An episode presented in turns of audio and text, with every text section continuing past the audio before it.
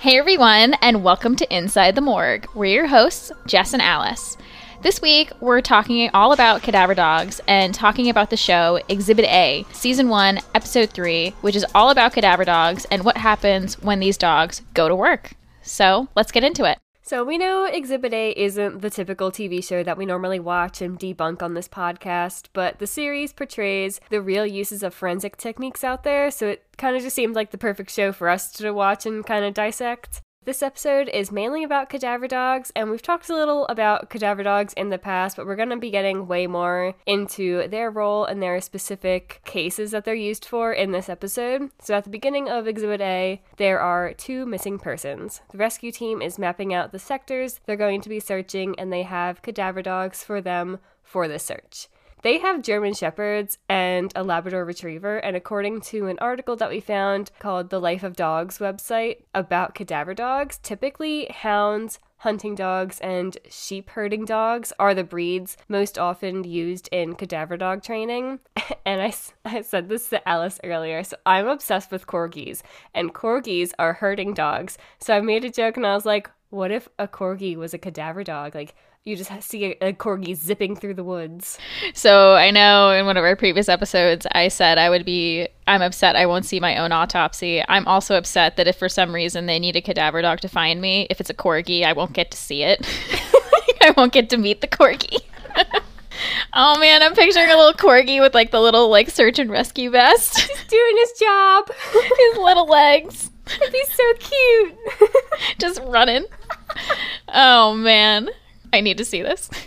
So, the main types of breeds used for human detection are bloodhounds, Labrador retrievers, German shepherds. They're ranked the top breeds, and there's some others in there, but those are like the top breeds used. When you have dogs working in forensic roles, you need a canine expert to work alongside them. And for those who don't know, a canine expert is literally just that. They specialize in dogs and dog behavior. They help train dogs to perform certain jobs. And these cadaver dogs have been trained from the time they were puppies to detect human decomposition and how to determine animal decomposition from human decomposition. I find that fascinating that they can detect the two from each other. That they have to, just like dogs, dogs and their sense, like their their olfactory sense uh, like is insane like how much stronger it is than ours like right. the fact that they're able to tell the difference between a dead animal and a dead person mm-hmm. like the smell of that is crazy to me. It's crazy. They are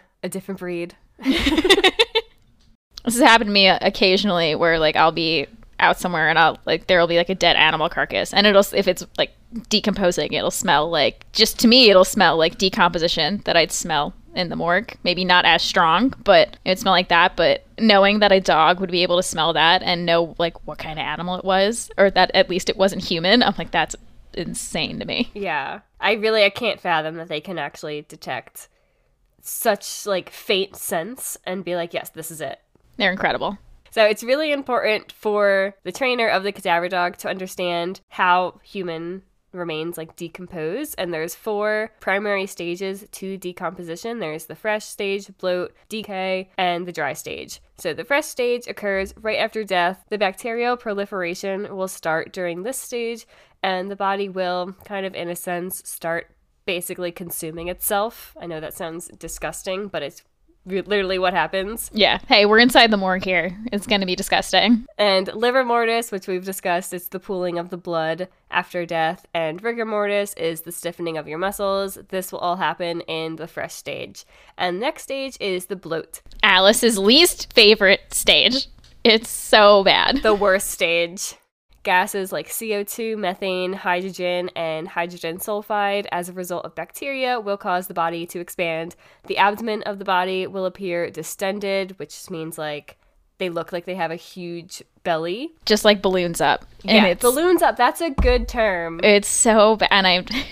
I know I sound like a broken record because every time we talk about decomp on this podcast, I say that bloating is the worst. But it's just when you cut it, if you have to cut them, it just all those gases come out and it's horrible. it's horrible. There's no escaping it either. And then after that, the decay phase follows this stage and is noted by a loss of body mass. So, this is due to the liquefaction of tissue and purging of fluids associated with decomposition. And then finally, there's the dry phase. As the name suggests, the body turns dry, and bodies that no longer have any dry skin, they'll become skeletonized. If the bones are exposed to the elements, they can become sun bleached, which means like if you have a skull and half of it's laying in the mud and half of it is exposed to the air and to the sun, that half that, that is exposed to the sun will literally become sun bleached, as the name suggests, and will become like way more white than the part that's in the mud. Yeah. That's a that was a very good explanation. I'm sitting here feeling like I'm learning. We're in school again. Taking notes on when you're talking.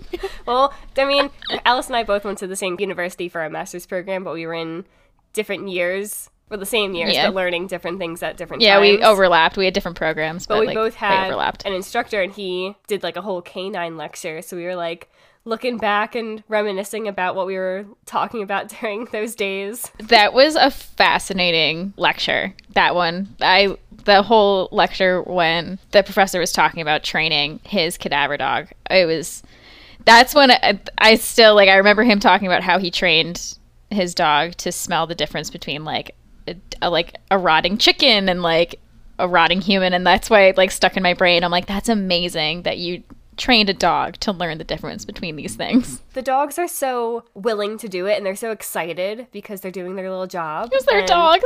they're so pure. they're so happy all the time. We don't deserve them. Anyway, there's a lot that you need to understand in order to kind of get the best out of a cadaver dog or any dog that's trained to do a job. And there isn't just training that that dog has to go through, but the handler also has to go through as well. We did some research on this, so it's recommended that people who are interested in SAR, search and rescue, or cadaver dog training be someone who enjoys training dogs. Obviously, why wouldn't you? I loved reading that on their website. They're like, step one, like dogs. And I'm like, that's a very important step. Check, got that. You're not wrong. that is a very important step in this job. They also must become proficient in navigation, map reading, radio protocol, compass use, wilderness survival, a whole bunch of other things like that. And they also need to learn first aid, but not just for humans, but for specific canine first aid too, like for their dog in case something were to happen. I don't know why I didn't think of that, but like, yeah, that makes so much That sense. That makes total sense. I never thought of it. because you're going to be in so many different types of environments with that dog, not just wilderness environments, but a lot of the time these dogs are used in mass casualty situations. Like, I believe when Hurricane Katrina happened, in the aftermath, I was just gonna say in the the river, like a whole bunch of like water searches. Dogs are used right and water searches and even just like buildings that had been destroyed. Dogs would sometimes have to like go in tight spaces alone and if the dog gets hurt doing that you need to know how to help this dog. And i yeah i just i don't know why i didn't think of that but obviously yeah you need to know how to do that Yeah, and like, and you're the trainer, so you are the primary person responsible for your dog. It is your responsibility. i want to know if a regular civilian can learn canine first aid because Just if, for funsies. if and when i get a dog i want to know like if something happens to my dog i want to know how to take care of them until i get the I'm sure there's a class somewhere on YouTube. I am gonna learn canine first aid. Now that I know it's a thing, I need to know it so I can help dogs. I'm gonna help my future corgi. Well, I hope your future corgi doesn't need first aid, but if he does, That's true. I hope you can help them. The trainer, they also need to bond with their dog from the time that they're puppies, as well as to learn how to read the dog's specific body language. And it's also really important to socialize the future search and rescue or cadaver dog because out in the field, they will be encountering other animals and other people, and they'll need to know how to work and do their job in environments with a bunch of other distractions. So clearly, there is a lot of knowledge involved in handling dogs. And one of the stories in the episode from Exhibit A, the, the canine expert they were interviewing, he was sharing a story that took place in 2005. He took his then police dog over to America. They were filming the show in London. And he was asked to go search a couple of locations. And they found a house that had a basement. And they took the dog down there. And the dog responded to a pillar. But there was nothing to suggest that there was ever a dead body in the house, and the floor was checked and everything like that, and there was nothing there. And they left the building, and the team was questioning, like, what does this mean? Is he really doing his job? Like, what's happening? And the canine expert looked down the street, and there was a graveyard that had thousands of dead bodies decomposing in the ground less than 100 yards from the house. I was curious about this because wouldn't those people would they be embalmed Hmm. like maybe not all of them because i guess it depends on the family's wishes but i want i was wondering if that affects if there is an embalmed body if it affects like the cadaver dogs Right? Because that's a whole different smell. yeah i guess you don't have to be embalmed to be buried in a graveyard so there's probably some people that weren't embalmed and that might have been what the dog was smelling but i was wondering if that's part of the training for like a cadaver dog i don't know That's interesting. I never thought of that. Know why they'd ever be looking for someone who was embalmed because if they were embalmed you True. probably know where they were buried Or if there was like a landslide and the graves got all messed up and you were trying to figure out like where they went to and you couldn't find them. that's a good So maybe that's the type of situation. yeah i might be making things up but i think that happened in hurricane katrina i think there was because the storm Like grave disturbances. Uh, yes, and they had to differentiate between people that had passed away as a result of the horrific storm that came through, or if they were from like cemeteries and were just like I think I think I think it was. Hurricane Katrina. I'm trying to remember if it was a different hurricane, but I think it was. And so I yeah, I wonder if cadaver dogs haven't have I mean I'm sure they do. They have such other sensitive noses, but I just want to know how you train someone for that or a dog for that. I feel like I need to find somebody that we're friends with in law enforcement to see if they have like a canine unit and if they know that question. Yes. I'm just gonna email them right right now and be like, hey, just wondering. They're gonna think I'm up to something so shady. I'm not, I'm just curious. I'm just curious. You know, I work at a morgue. Uh, but would your would your dogs be able to find a body if it were embalmed? They'd be like, Alice, what are you up to? Jess and Alice, you need to calm down. So in the show, they found that the dog's response to this wasn't really a great surprise. But again, we're kind of questioning like if that's possible, and now I need to like find the answer. yeah, I'm sure it's possible because, like I said, like decomposition does happen at a slower rate, and I'm sure there were some people that weren't embalmed, maybe that were buried, and maybe for like religious reasons the family didn't embalm or something, and so I'm sure there were there was mm-hmm. natural decomposition happening there that the dog was smelling. That makes sense. Mm-hmm. So, a dog is a very cognizant being and he makes conscious decisions for itself. And I mean, I talked about it. You definitely need to have a bond with that dog, and that dog needs to respond to you, and you need to respond to that dog's behavior. And you also need to have a background in weather conditions and environmental conditions that affect the odor because, again, the dog is relying mainly on odors, so there may be different things affecting that. And dogs are mainly scavengers, which are animals that consume dead organisms that have died from predation or have been killed by predators, and they are genetically attracted to decomposing blood, bone, and flesh. Their threshold to this scent is very low, so trainers definitely need to train that dog to have a visual or audible response to the odor rather than be attracted to it as a food source. And the interviewer asks the expert how he would describe the smell of human decomposition. So, Alice, how would you describe the smell of human decomposition? I have been asked this so many times and I can never figure out the words for it. And I always hear people say that it smells like sweet and putrid, but I don't Yeah. I don't get that. Do you? No, I just smell rotting meat, basically. Yeah, But it depends on the type of decomp.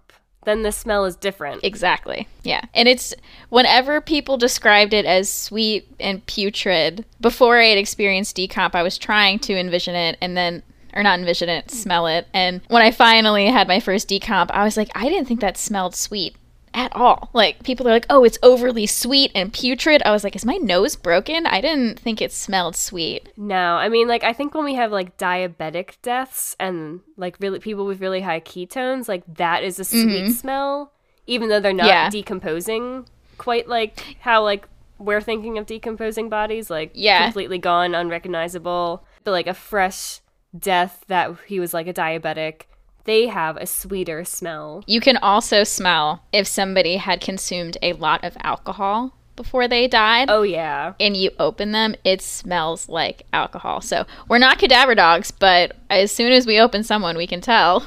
Like, oh, okay, we need to run. We're like, hey, he's an Yeah. Oh, hey, you were drinking. Or, oh, hey, we need to run ketones or glucose because this person might be diabetic because they smell very sweet. I honestly don't know how I would describe decomp other than like rotting flesh. Like, if you've ever left meat in your fridge for too long and it didn't smell great, just amplify that by like a 100. Yeah, honest, that's how I was going to answer too. That's that's my same answer. I mean, he, the expert in the show, said he thinks it smells sweet and putrid, and we've said putrid a few times. For those who don't know what putrid means, it literally means decaying or rotting and emitting an unpleasant smell. Just a little fancy word there. Once you smell decomp, you'll know it when you smell it. Like, you'll never Yeah. be able like if I am walking somewhere and I, I smell like there's like a dead animal near that's been in the woods for a bit, like and I get a whiff of it, I'm like, oh my god, it's decomp, and I look and it's like a dead deer or something. That happened to me once. I was like, oh my god, what is it? And I was like, is this the moment that I find a dead Really? body in the wilderness while I'm on a hike? And it's like, no, it was a deer. No, it's just a deer. My dream is to still find a dead body. Clearly, I'm not a cadaver dog. I didn't know. I got excited. I reacted like you're not supposed to if you're a cadaver dog. I reacted to an animal, not not a human. But yeah, I mean, like, unless you smell decomp, there's really like no great way to describe it until you smell it yourself. Yeah. Dogs are more efficient and more proficient when they're in like a training lab setting where all the dog has to do is sniff tests and the answer is either a yes or no. And once you've established that the dog can achieve that mission of yes or no, then they're taken out to like a training site outside to do the actual job, and the cadaver dogs aren't used as an evidential tool. The dogs are used to point the team in the right direction of where to look for evidence to be recovered. So, for example, you and the dog are in a parking garage, and the dog detects a certain smell in one of the cars. He barks to tell you that there is something there, and then you and your team, you guys go and search that car and you collect the evidence from there. The dog was just helping you get to that point. A lot of the cases that use cadaver dogs, it all starts with somebody being reported missing. So, the case that they talk about in this episode is one from Detroit, Michigan. In 2011, a car was hijacked and a two year old was in the back of the car when it was stolen. The police didn't seem to believe the mother and father, whose baby was kidnapped, that the two year old was actually taken when the car was hijacked. The carjacker talked to the father and told him that his brake light was out, so when he went out to take a look, the carjacker pulled out a gun and pointed it at him. The father told the man that there was a child in the car, but the carjacker still got in and stole the car. The police didn't believe the story and questioned where the father really stopped in the car when this occurred.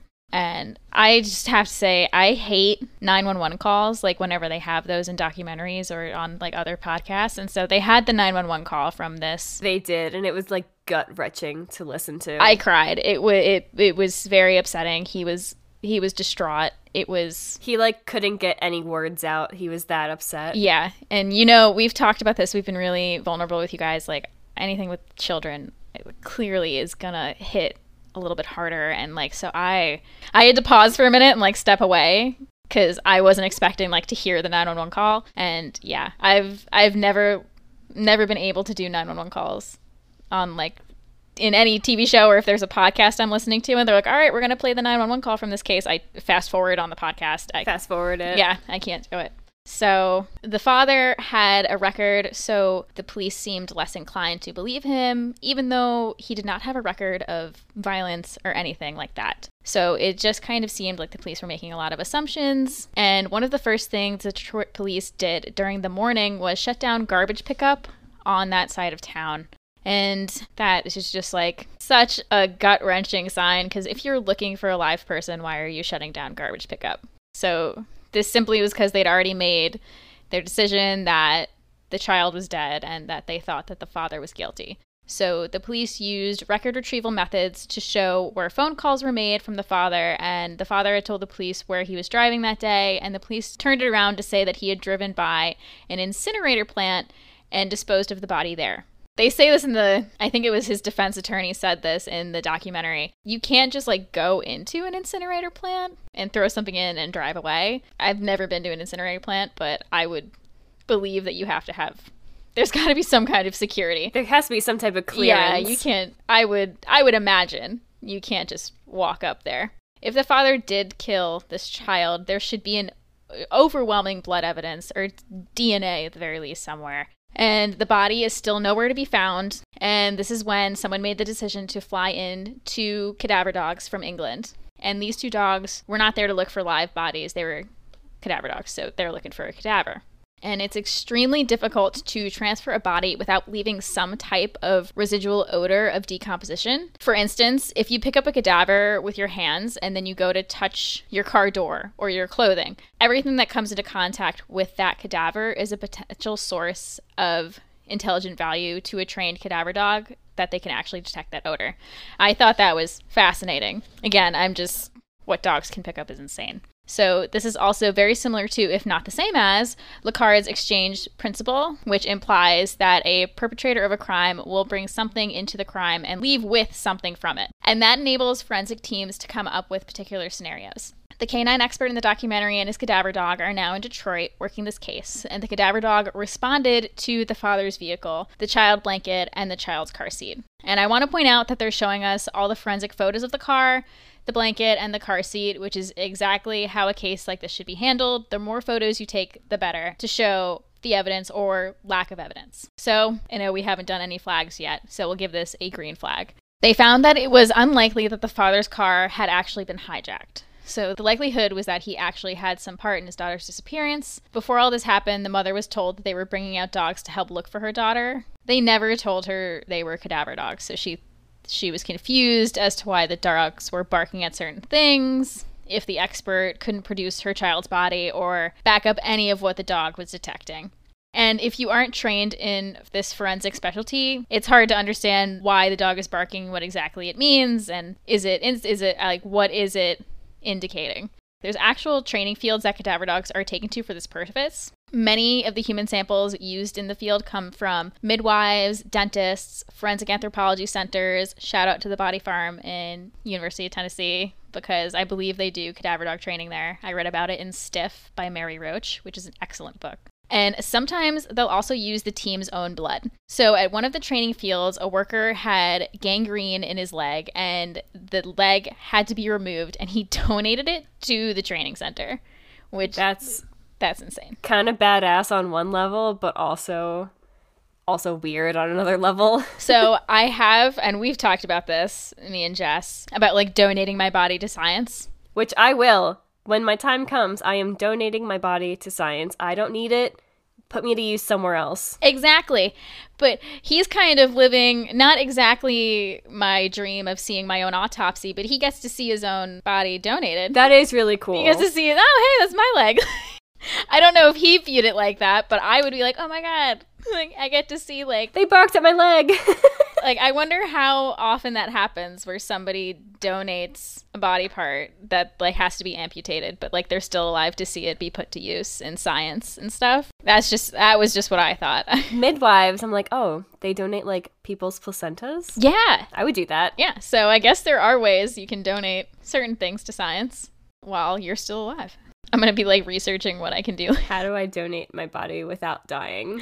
I am going to end up on like a watch list with this podcast. All the things that I like, I just get curious about and I look up to talk about. Our, don't look at our Google search history because it's all over the place. Oh, it's too late. I'm already I'm already on a watch list. Especially our search history at work. Oh my god. Yes. Something happens like during an exam that I get curious about, I'll like go to my computer and like Google it later and I'm like, that was a weird Google search. So anyway, these samples that are donated are buried in certain places at the site, which is like basically a huge field and part of the woods so the dogs can train on detecting the smell. The Detroit case went to trial, but all of their evidence seems circumstantial at this point because there was no body. The prosecutor told the courts that the father beat his daughter to death because she wet the bed, but they could not produce any urine soaked sheet. All they could produce at trial was some saliva, mucus with trace amounts of blood, which the mother points out would happen from like an irritated runny nose. And again, this episode shows all of the forensic photos with a ruler and scale and case identifier, which is a green flag. Photos like this are especially important to a jury so they can see clearly what you are talking about. The canine expert is recanting what happened that day and that his cadaver dog detected evidence in the car. The dog went underneath the father's car and he came out and gave a bark response next to the car, which he interpreted as a positive result.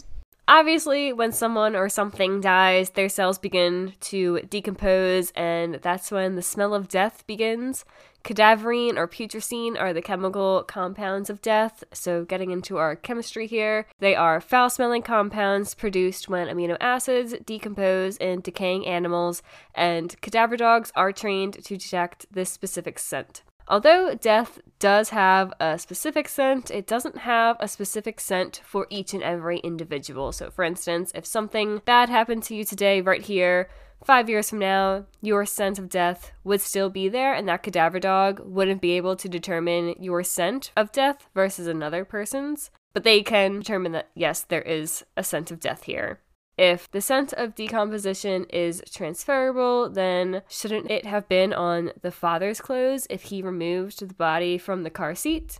And the cadaver dog did not give a positive response to the clothing that was worn by the father that day. At some point, you have to come up with a body to back up what the dog is detecting. And during the trial, there was a critical piece of evidence. During the father's interview with Detroit police, he described someone with a ski mask kidnapping his daughter. The police had their own dog, a canine dog, and this dog found a ski mask within proximity of where the carjacking took place. The prosecution never put this witness on the stand. The defense actually had to call this officer to the stand on their own end, and the mask was black, and it was found less than a block from the carjacking. So, despite this evidence, the jury found the father guilty for the homicide felony murder of his daughter. For homicide felony murder, the father got the maximum punishment of life without parole. As to child abuse in the first degree, he was sentenced to no less than 11 years and no more than 30 years in prison. And I think that he was given concurrent sentences. That kind of wasn't clear, but concurrent sentences are served simultaneously, and consecutive sentences are served one after another. So, eight days after the child went missing, police had gotten a call from the 200,000 block of Holden Street in Detroit, and there were people fighting outside, and one of the officers saw a toddler pop up in the window. The officer thought to herself, There's a missing two year old out there, but I don't even know what she looks like. And then two days later, she was at home on her computer and she saw a missing persons picture of a light skinned toddler. This was the same child that she thought she saw at the house call the other day. She called her partner, and the partner told her that the cadaver dog hit on human decomposition. So that child can't be it. And the female officer went to the lead homicide detective, and he kind of didn't want to hear what she had to say but it was never confirmed if that child in the window was the missing girl or not. And then the episode is kind of ending now, and then sometime after the mother was at home, she had some friends drop by for a visit, and one of the friends had a little girl with her. The mother asked who the girl was, and it turned out to be her missing daughter. They hugged, and it was it felt so real, but then the mom woke up. And it was in fact not real, and that was like the saddest part of the story. I cried again. I cried when the 911 call happened and then as she's describing that cuz she told it exactly like that. She told it like it was real and you're thinking like, "Oh my god." I'm like, "Wow, she's really she's like way too casual about this." Yeah, and then she's like, "And then I woke up." And that's how it happens every night. I dream that I find her, and it's not real, and I'm just like it's so sitting sad. on the couch sobbing. It's so sad that like to this day that missing daughter hasn't been found. The family and many others believe that the child was kidnapped, and she is still alive somewhere out there. It's heartbreaking. So this show, it didn't. This true crime that they were talking about didn't really have a satisfying ending they didn't actually find this poor missing girl, and to this day, she's still missing. So, we wanted to talk about another case where a cadaver dog actually helped find a missing person's body and how valuable these dogs can be to forensic teams. So, between July 5th and July 7th of 2017, four young men were reported missing in Pennsylvania. The search involved over 50 law enforcement investigators. The team used cadaver dogs, and the dogs detected something at a 12 and a half foot grave. That's a deep grave. That is deep. Like, just for reference, I'm sure everybody's heard the term six feet under because, like, that's typically the depth of a grave. So 12 and a half feet is over double that. That's a lot of work. So the grave had the body of one of the missing men as well as other human remains. Those cadaver dogs were vital in locating the body of Dean Finocchiaro, 19 years old, who was one of the four missing men. The three other men were Jimmy Patrick, 19, Mark Sturgis, 22, and Thomas Meo, 21. The murders were carried out by Cosmo DiNardo and Sean Michael Kratz, both 20 at the time of the murders. The four victims were murdered in three separate incidences, each after DiNardo arranged to sell them marijuana. Jimmy Patrick was the first to go missing, and he was last seen around 6 p.m. on July 5th, and then he failed to show up to work the next day. He met DiNardo that night to buy four pounds of marijuana. DiNardo shot him and then used a backhoe to bury his body. Finocchiaro was last seen around 6:30 p.m. on July 7th. His remains were found on July 12th along with the remains of Sturgis and Meo. He also agreed to buying marijuana from DiNardo, and that was the first murder to involve Kratz. The two men repeatedly shot Finocchiaro, and his body was placed in a metal oil tank that had been converted into a pork roaster. Sturgis met with Meo at around 6 p.m. on July 7th, and they both did not show up to work the next day. They met DiNardo at a church to buy marijuana, and they were both shot when they were getting out of their vehicle. When DiNardo ran out of ammo, he drove over the still alive Meo with a backhoe and then placed both bodies in the metal tank with Finocchiaro's body. DiNardo attempted to unsuccessfully burn the bodies using gasoline, and then he used the backhoe to bury the tank containing the three bodies. DiNardo confessed to killing the four men, and he said he did so because he felt cheated or threatened during the drug transactions. He told investigators where to find Patrick's body, buried at another gravesite. The science of cadaver dogs is a fascinating combination of biology and single minded training. Without the cadaver dogs working on this investigation, they wouldn't have been able to find the bodies of the three men that quickly. It's so hard to accept that somebody is gone, and the work that these search and rescue teams do with cadaver dogs is extremely important into giving closure to families the 12 and a half foot grave. I know he didn't do it with like a shovel, so he had the backhoe, but it's so deep that the dog was still able I was just to- gonna say the dog is still able to smell something that deep Yeah. in the ground. That's crazy insane. And also incredible that dogs can do that. Yeah. So to end this episode, we tallied a total of two green flags and zero red flags. So in our opinion, this episode of Exhibit A does pass in terms of forensic accuracy. If you enjoy our podcast and if you want to learn more about forensics and true crime, keep on listening. You can find us on Instagram at Inside the Morgue Pod, so feel free to follow us and DM us with any questions. We'll be back next week for a brand new dissection. Bye.